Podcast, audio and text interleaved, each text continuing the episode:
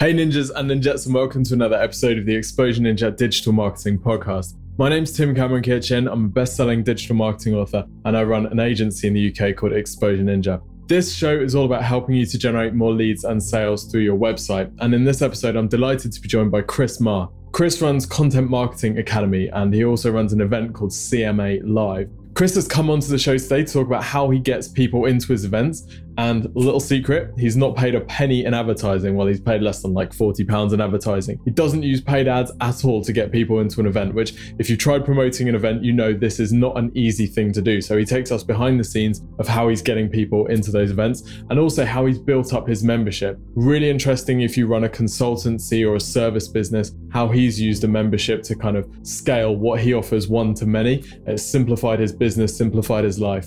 And he's loving the numbers as well. So he takes us behind the scenes on that and explains how to fill a membership. Anyway, really interesting guy, fantastic chat. I hope you get a ton of value from it and sign up to the waiting list for CMA Live. Don't forget, if you want any help with your digital marketing, particularly if you want to generate more leads and sales from your website, you're unhappy with the number of sales that you're generating from your site, then we can help you free of charge. My company, Exposure Ninja, offers a service. We'll take a look at your website, we'll have a look at what you're doing to market and promote it and we'll identify the areas where you might be blocking conversion, prohibiting people from converting and turning into customers unknowingly. We'll also have a look at what your competitors are doing and say, okay, so you might be able to exploit this gap that they're leaving. You might want to copy this thing that they're doing because they're getting really good results. We'll take all of this information, we'll put it into a 20 minute video, which we'll custom record for you. We will email it over to you within two to three working days. If you're interested, head over to exposureninja.com forward slash review. That's exposureninja.com forward slash review. Do it now. It's probably the best marketing action that you can take this month, and I promise you're going to absolutely love it. Anyway, without further ado, here's Chris Marr.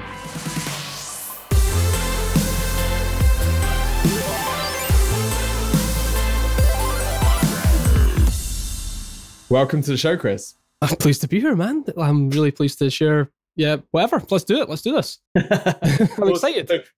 You've grown a content marketing academy, and one of the main things that you do is the events, right? Perhaps you could take us back to before the before the event happened, uh, before the event was a thing. What was your business before you did it, and why did you decide to add the live events in? Cool. Yeah, yeah, yeah. And I appreciate the uh, taking the time out to, to talk about this subject. So I think I really believe in it. Something we've done from the very start is the live event thing.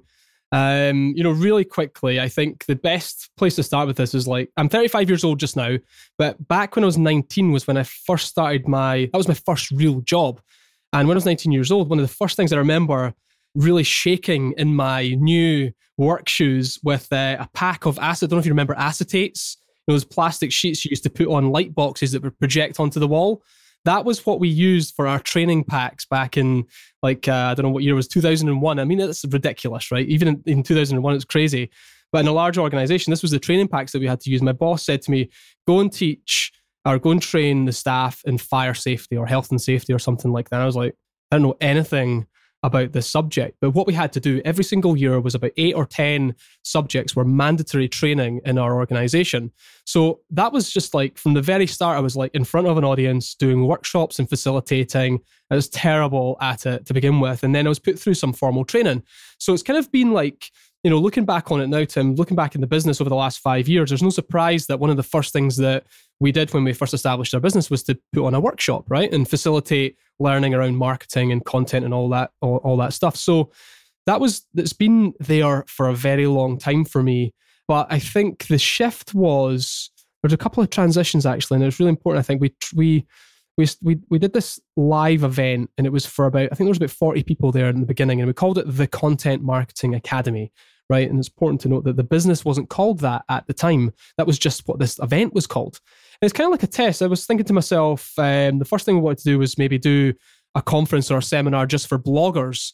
But then I had this sort of like big idea where I was like, actually, content isn't just blogs, it's videos, it's it's whatever we want to talk about every year, right? At our event, whatever that event might be.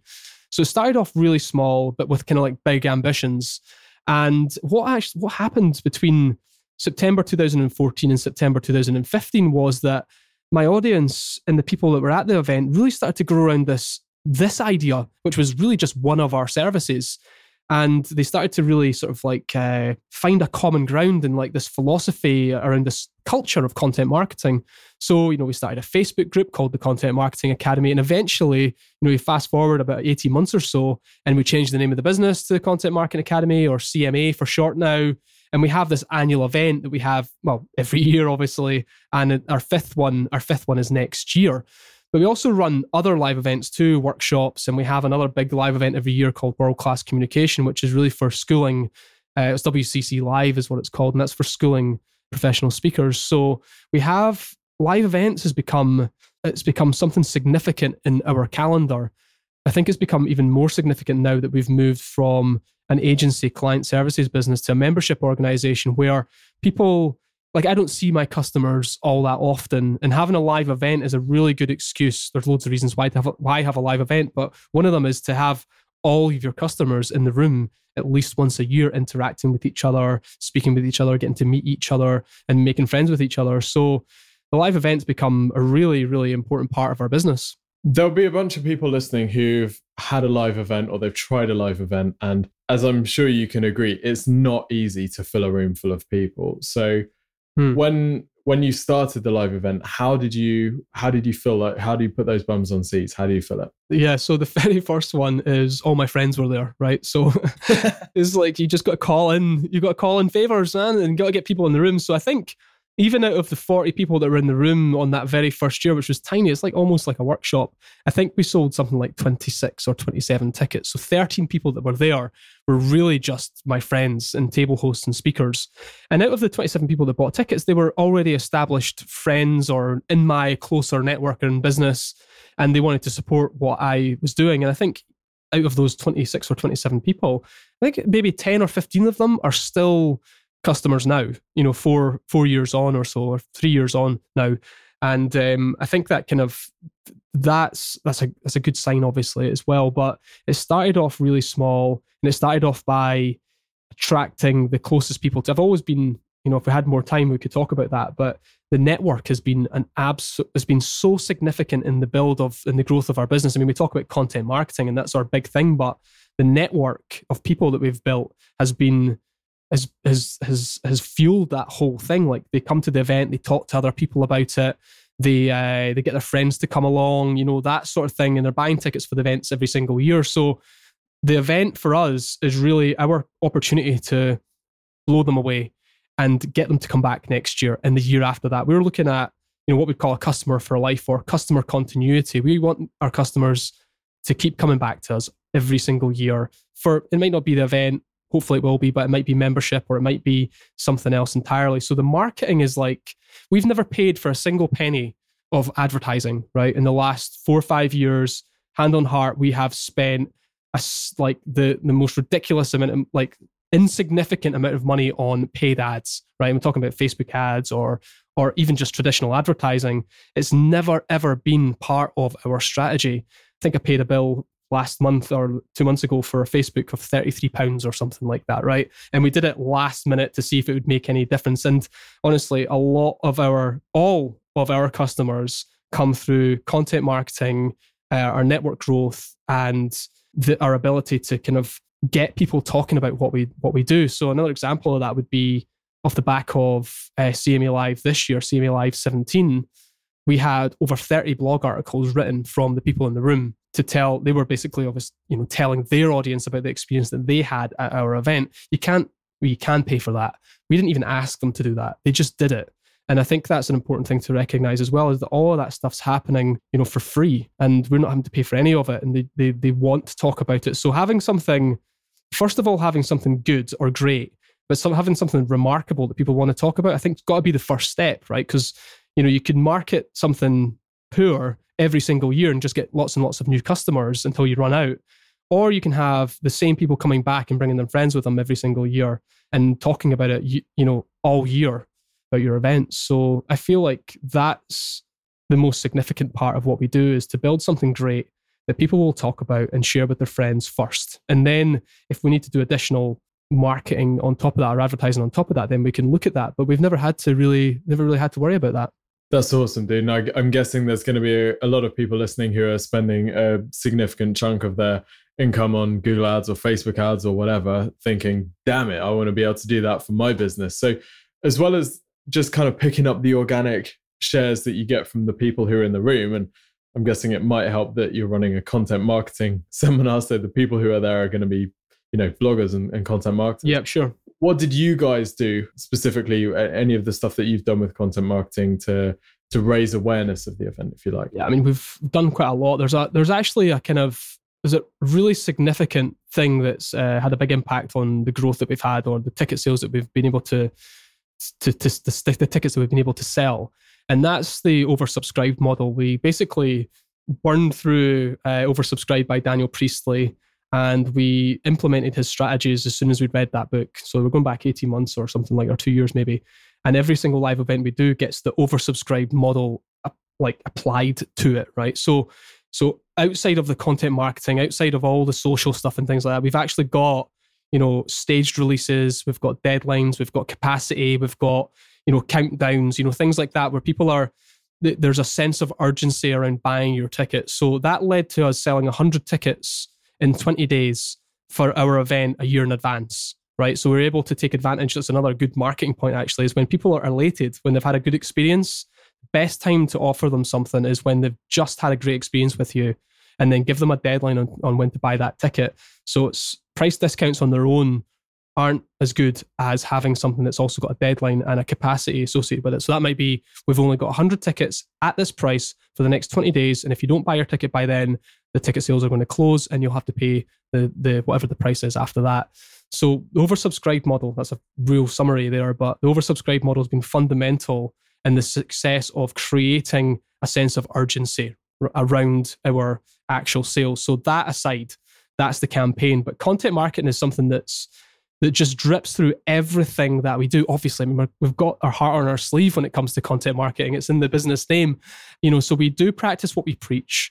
Know, like there's a lot of things in there. Like one of the one of the most significant things I think we do is we blog about stuff to do with live events. You know, like how to network at live events and how to dominate Twitter at live events and how to how to save money at live events. You know, we've done like 19 ways to save money at live events. We've done how much does it cost to run a conference. Um, that's off the top of my head. There's loads of things how to network at a conference. You know, like loads of content that really supports people in the live event. So when they're in like deciding to buy a ticket for a live event, having a great experience at a live event, and what to do after the live event. Even had people say things like, I think I've done content on why is why are live events so expensive? You know, because people are asking that. Why are they so expensive? Why are they hundreds and hundreds of pounds? You know, so I've got to. People are asking that question. It's my duty, my responsibility to answer that question. So there'll be Facebook Live videos, there'll be blog articles, there'll be YouTube videos about those questions that people are asking. We try to do as much on the our content has to be really focused on what our prospective customers and customers are asking. And I think that's that's really given us a lot of content to use across all our live events. It's really evergreen as well. Like any live event, we use it every single year in different formats. We'll change some stuff, strengthen some stuff, improve some stuff. And we've got people actually copying us as well now. And they're doing their live event in the UK. They're taking their our ideas and making making them their own for their own content. So they've kind of pulled in from what we're doing and saying that's a great way to market a live event. That's really the content strategy has been around they ask, we answer philosophy and it's really listening to our customers and the challenges that they're having, even and and and taking on the sort of awkward questions as well, like why is it so expensive or do I have to buy a ticket for this year? And we will say, no, you don't have to buy a ticket for this year. In fact, if you're strapped for cash, then save your money and get the early birds when we announce them next year. So I'm always thinking long term. I'm not trying to push people into buying now. I want them to come when they're ready and be the right person for the room. Does that make sense? I don't want someone to come along. It's like buyer's remorse, isn't it?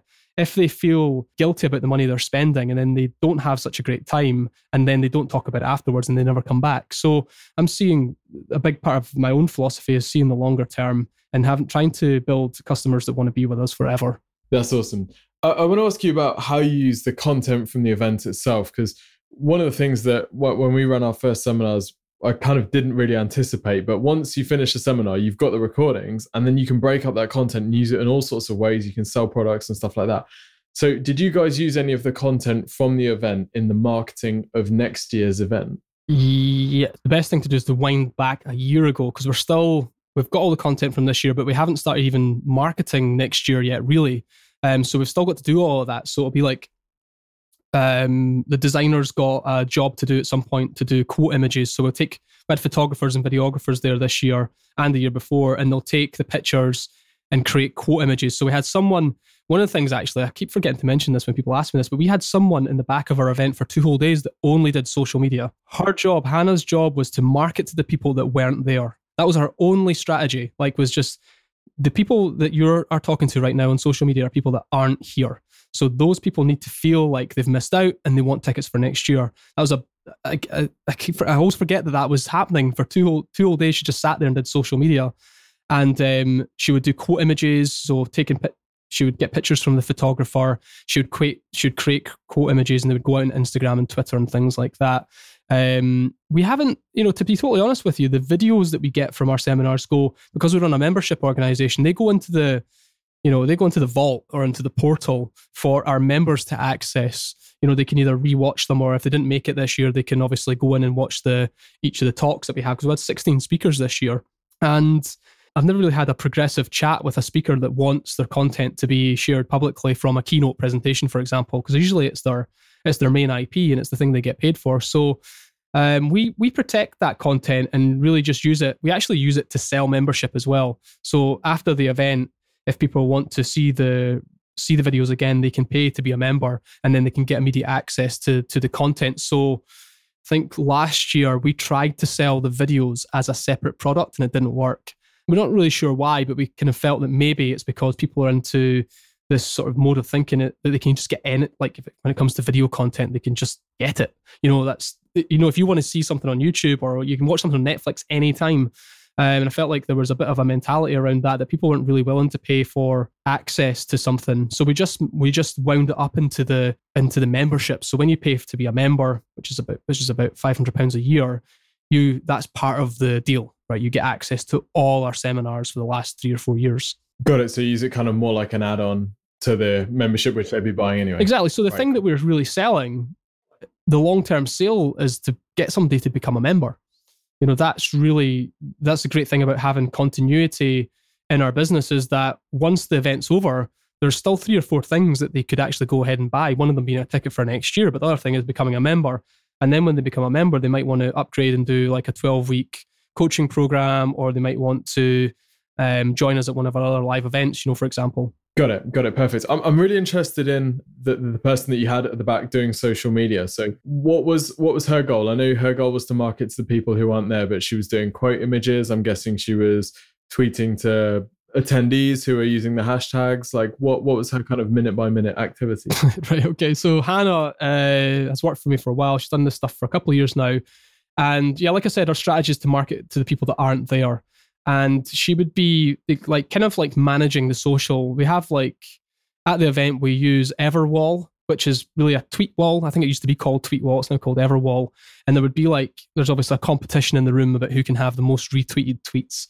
And uh, she'd feed that. She'd be feeding that all the time. So photographs would be going out. She'd be retweeting other people. We've got the hashtag, obviously. She's kind of monitoring that using Hootsuite. Um, but our activity is using Canva, quotes, pictures, Instagram, and Twitter being the main ones, and really just managing that whole thing for for two days. She literally sat at the table for two whole days and just did social media.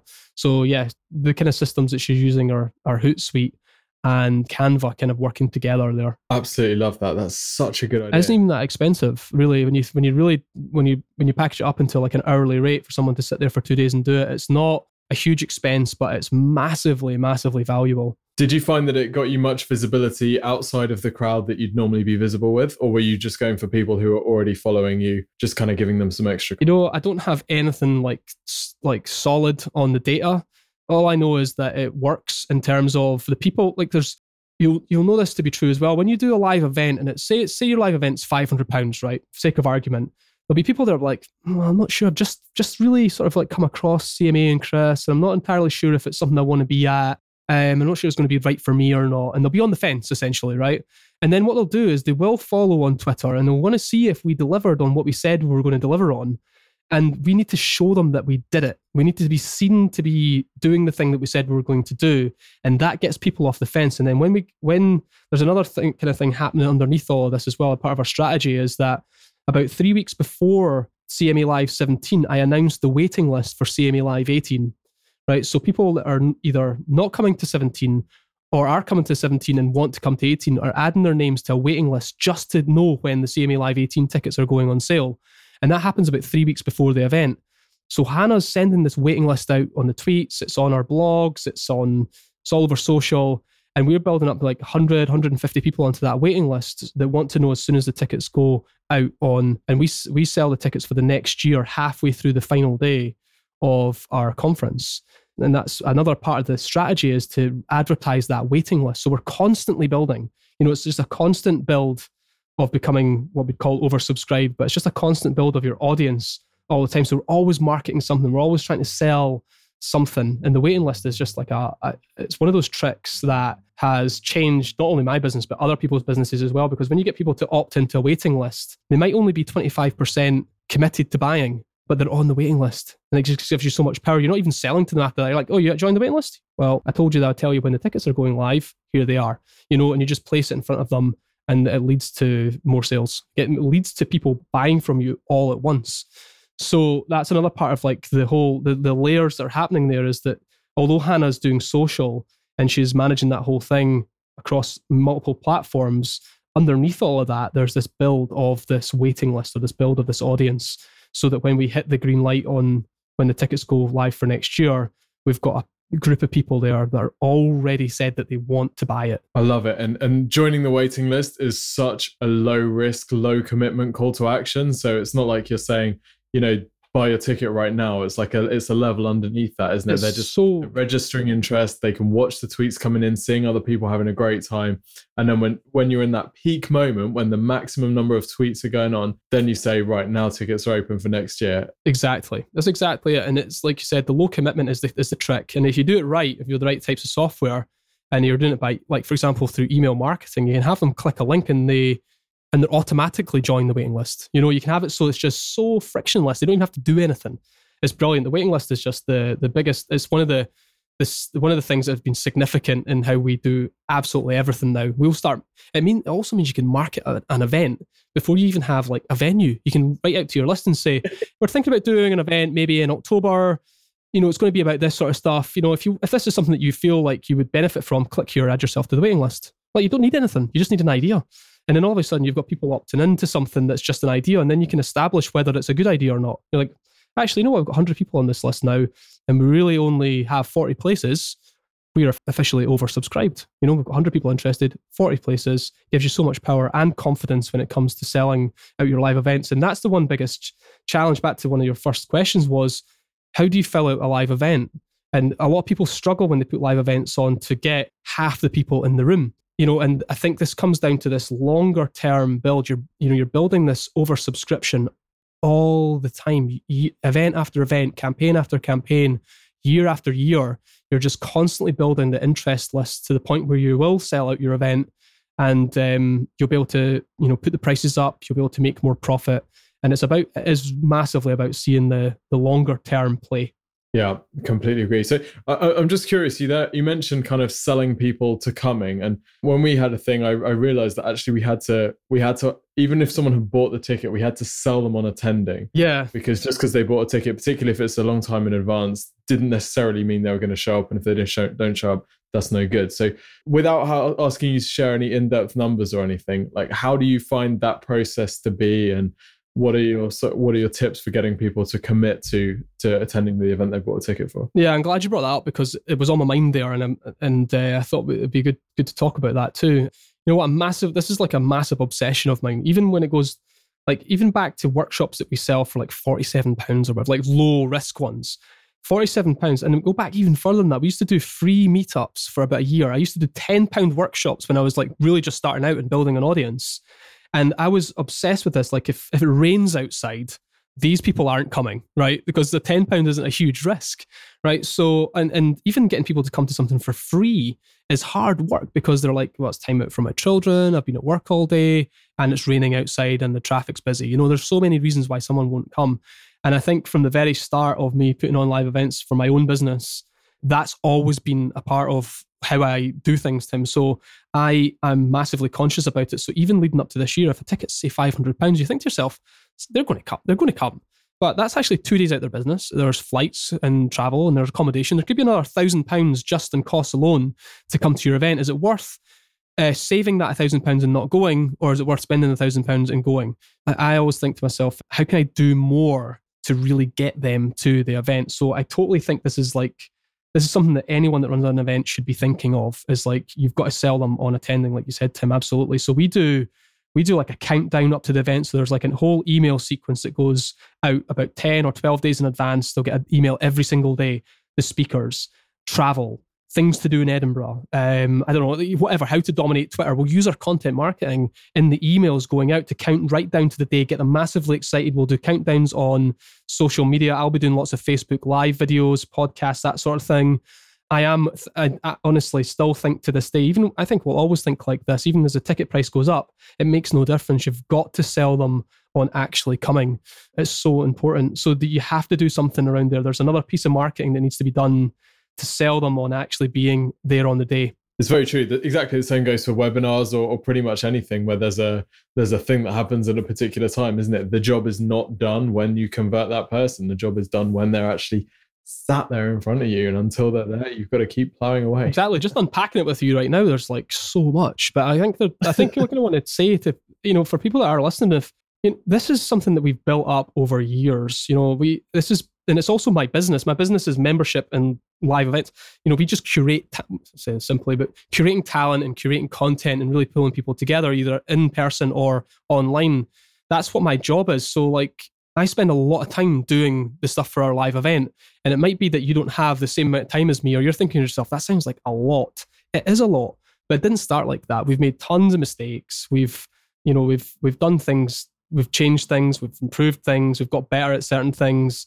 So I think like don't you've got to look at why I think it's important to think to yourself, why am I doing this live event? What's important? Why is it? How's it going to build my business? Is it something I absolutely need to do? for for me, it's always been in me. Like I said at the start, it's like it's something I've always enjoyed. So it's relatively like I don't even need to make a decision in my head whether I want to do it or not. I definitely want to do it. The key thing is is for all of us to think how does it build our business? How does it generate customers? How does it generate revenue? And how does it generate a profit? That's that's awesome. Okay, so we, we we talked about events. The other part of your business is the membership, and I know a lot of listeners are if even if they're not running memberships yet, they're very keen on the idea because it is a very appealing business model, as you know.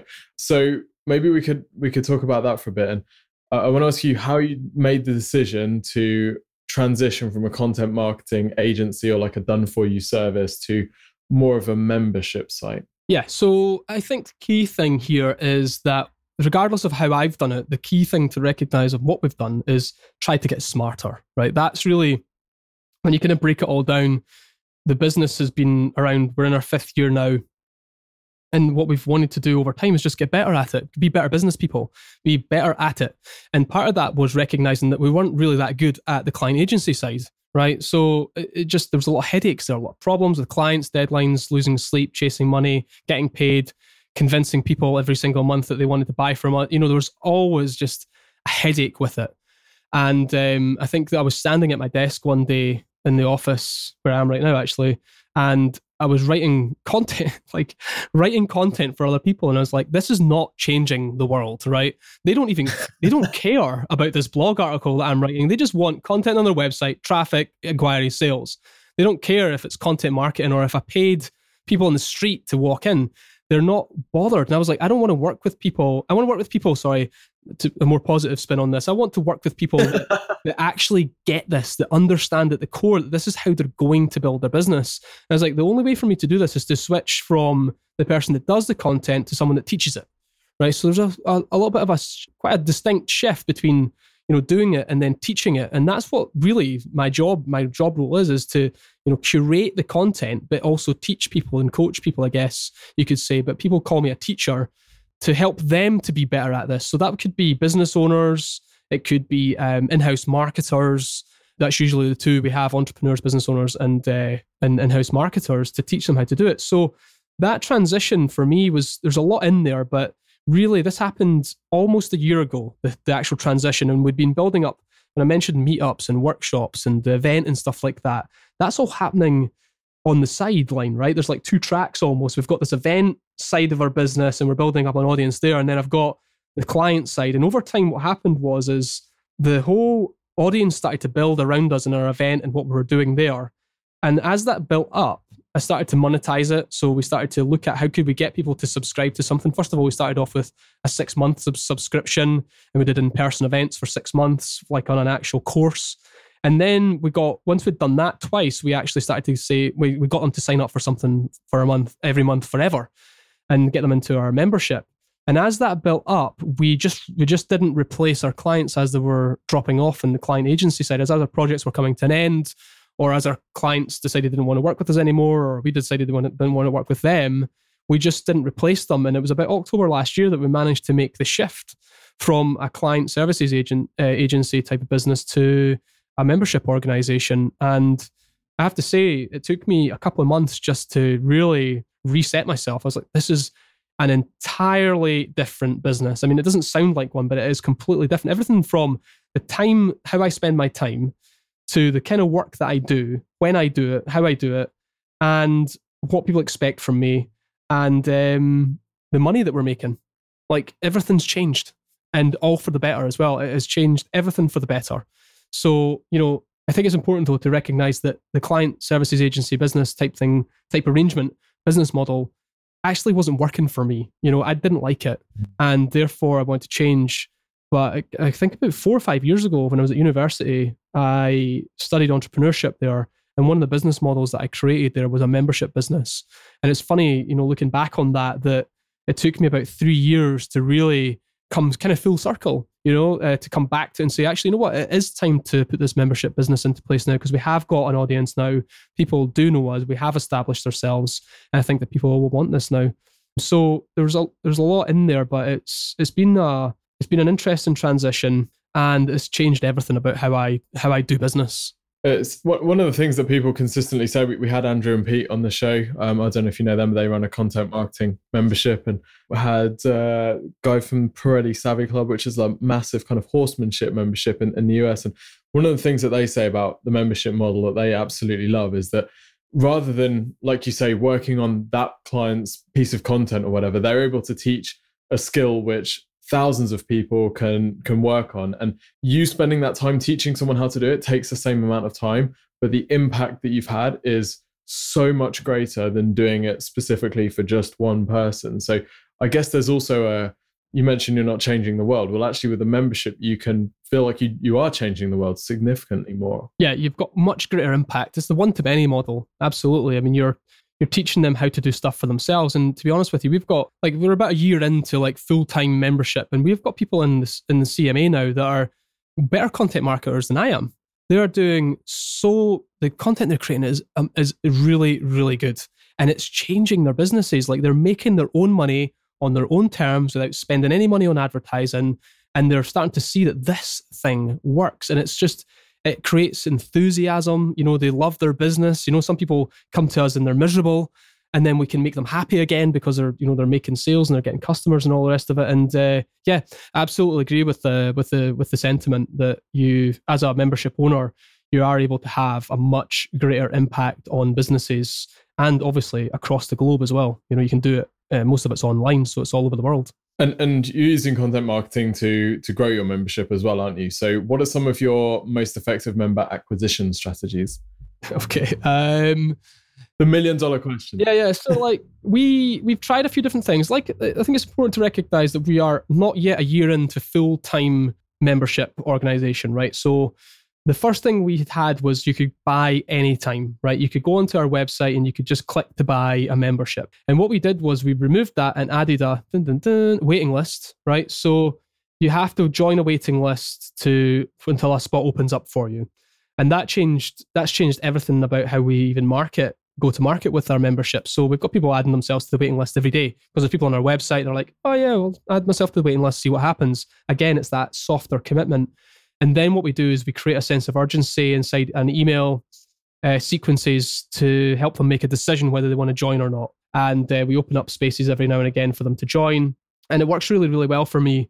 So we're trying to work towards having our sales, what you've called it, customer acquisition on automation. We want to get that automated so that I can spend, and there's and there's a good reason for it, and it's so I can spend more time with the actual members that we do have.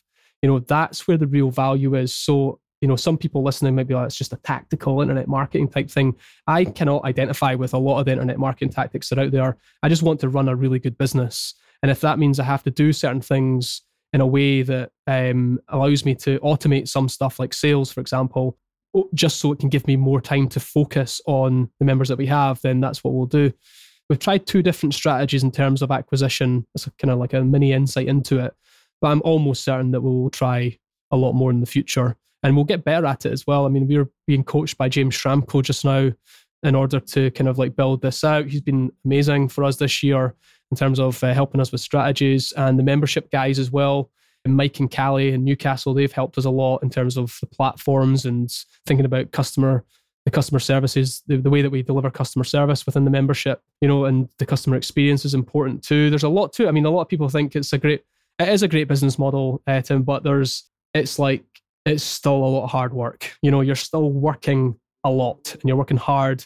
It's a different type of hard work, but you are working a lot anyway to try and build out your model and make it better all the time. So it's really interesting, though. I love it. One of the things that I know the membership guys talk about a lot is a lot of people coming into the content, mar- uh, sorry, the membership site model think, I'm just going to do the work once and then I'm just going to sit back or go to the beach and it's just going to be passive income forever. That that phrase passive income, which is just the death of many business ideas. It's it's really not that at all, is it? It's brutally hard work. You've you've got like a field full of babies that you've got to keep happy. It's it's not just set and forget. Exactly. So there's a difference between the word passive and the word recurring. Those are the two words that get mixed up a lot. Yeah. It's like passive income is something that you will make like that's like having like royalties, like like you've sold a record or you've sold an album and you just get paid forever, like Beatles or something. And recurring is the ability to have a recurring subscription. So that's what a membership business is. It's set and forget is not is it's just that it's a it's a it's it's lies. Don't listen to people yeah. telling you that. The great thing about though, the, that, to be honest with you, lifestyle wise though, the great thing about having a membership is that unless you've told your members to when to expect something, they're not really expecting it. So if you're really good at this is something I've had to get used to over the years because usually when you're running a client services business, you're usually running pretty ragged deadlines, client, you know, something might go wrong or whatever. But when you're running a membership organization, you do have choices. So I take most of a Wednesday off and I take all day Sunday off. Like that's two days a week off. I mean, I don't know anybody else that, that manages that and that runs their own business. And I can also take, like, I only take calls in the afternoon. I don't take any calls during the day at all, only between half three and five, Monday to Thursday. So I have all my mornings to write and to create or sleep or whatever I want. And if I say to my members, like, we're going to do this, then I have to absolutely make sure that I turn up and do it. So I have a lot, like, every deadline is imposed usually by me you can start to create a lifestyle for yourself, but you're only busy because you're busy, if that makes sense. You've made the choice to be busy at that time. So, although it's a lot of hard work, it's kind of hard work on your terms, if that makes sense. Yeah, totally makes sense. So, I'm guessing that you've got a fairly significant team behind the the Content Marketing Academy helping you run the kind of day to day operations of the uh, membership site? Surprisingly, no, we don't. So, this is something that we're building out though. We've got, I have one employee and her, her name's Kim, and she does all my books for me right? So that's one of the things when you do have a membership organization and you're running live events, you get hundreds of transactions. So you need somebody to deal with all of that. And then I use freelancers for a lot of my projects. So like I'll give you a couple examples of this. We are out on site filming case studies yesterday. I hired a video a videographer freelancer to help me with that, but he was, he's a CMA member. I've also got a CMA member that helps me in the background 10 hours a week to do business management. And she, you know, she's a CMA member. I'm spend I spend money in with the members as well, typically. I will hire. Uh, I've hired a website developer to do two websites for us this year, who's also a CMA member, and we'll spend you know five or six thousand pounds with him. And then we've got you know. So, like, long story short, I am very much a sort of project management role where I'm picking out the skills that I need and then using a freelancers team. So I've got two graphic designers, for example, website developer, business manager, and the only employee I have is the bookkeeper. Yeah, a life of simplicity. Yeah, and the, the challenge though, this is a real challenge of mine, is that can I build can I build a seven figure business without a team? an actual team without having employees, without having to worry about HR and sickness and holiday and all the crap that goes with having a team. I'm not an agency, remember. This is like I've got to break out of this this like normal way of thinking, you know, and think to myself, well, what kind of business do I want to run? And where do I want to run it from? And how much money do I want to make? And how much time do I want to have? And what am I really building here? So it's like a non-traditional thinking. It's taken me time to figure that out. I mean, 35 years old, worked in a larger organization for 10 years. So to break out of that into a different mindset has been difficult even for me. I have to set myself distinct challenges. And one of them is, you know, like for example, one of them before was how can I build my business without spending a single penny on advertising? Is it possible for me to build a business without having a single employee? I think that makes business interesting. It sure does. It's kind of Tim Ferriss's lifestyle design, isn't it? Starting from what do you want it to look like first, and then reverse engineering what it needs to be. Yes. In order to serve you with your criteria. Exactly. We can all be busy, right? We can all be busy, busy, busy, busy all the time. Doing what? Who knows? I think uh, I think I've been like that, I've been a busy fool for years. I think I've now got to the time where I've got I'm in a position now where I'm really in control. It's it's it's it's unbelievable. Well, here's the control over our own time. Chris, this has been absolutely awesome. Thank you for taking us behind the scenes of CMA from the event and also the membership site. How can people find out more about the event? Obviously, sign up for the waiting list and check out the sign up for the waiting list. Yeah, exactly. Um, you know, if anyone's got a question or they want to pick my brain about something or like I didn't, something wasn't clear, the best place to, to get me is on Twitter at Chris Marr 101 and it's at Chris Marr 101 on, on pretty much every platform. You can get me there. Or you can email me if you want to talk to me privately, chris at cmauk.co.uk. And you, you know, I answer all my emails and very much encourage people to get in touch. Thanks for having me. Nice one, Chris. And thank you everyone for listening.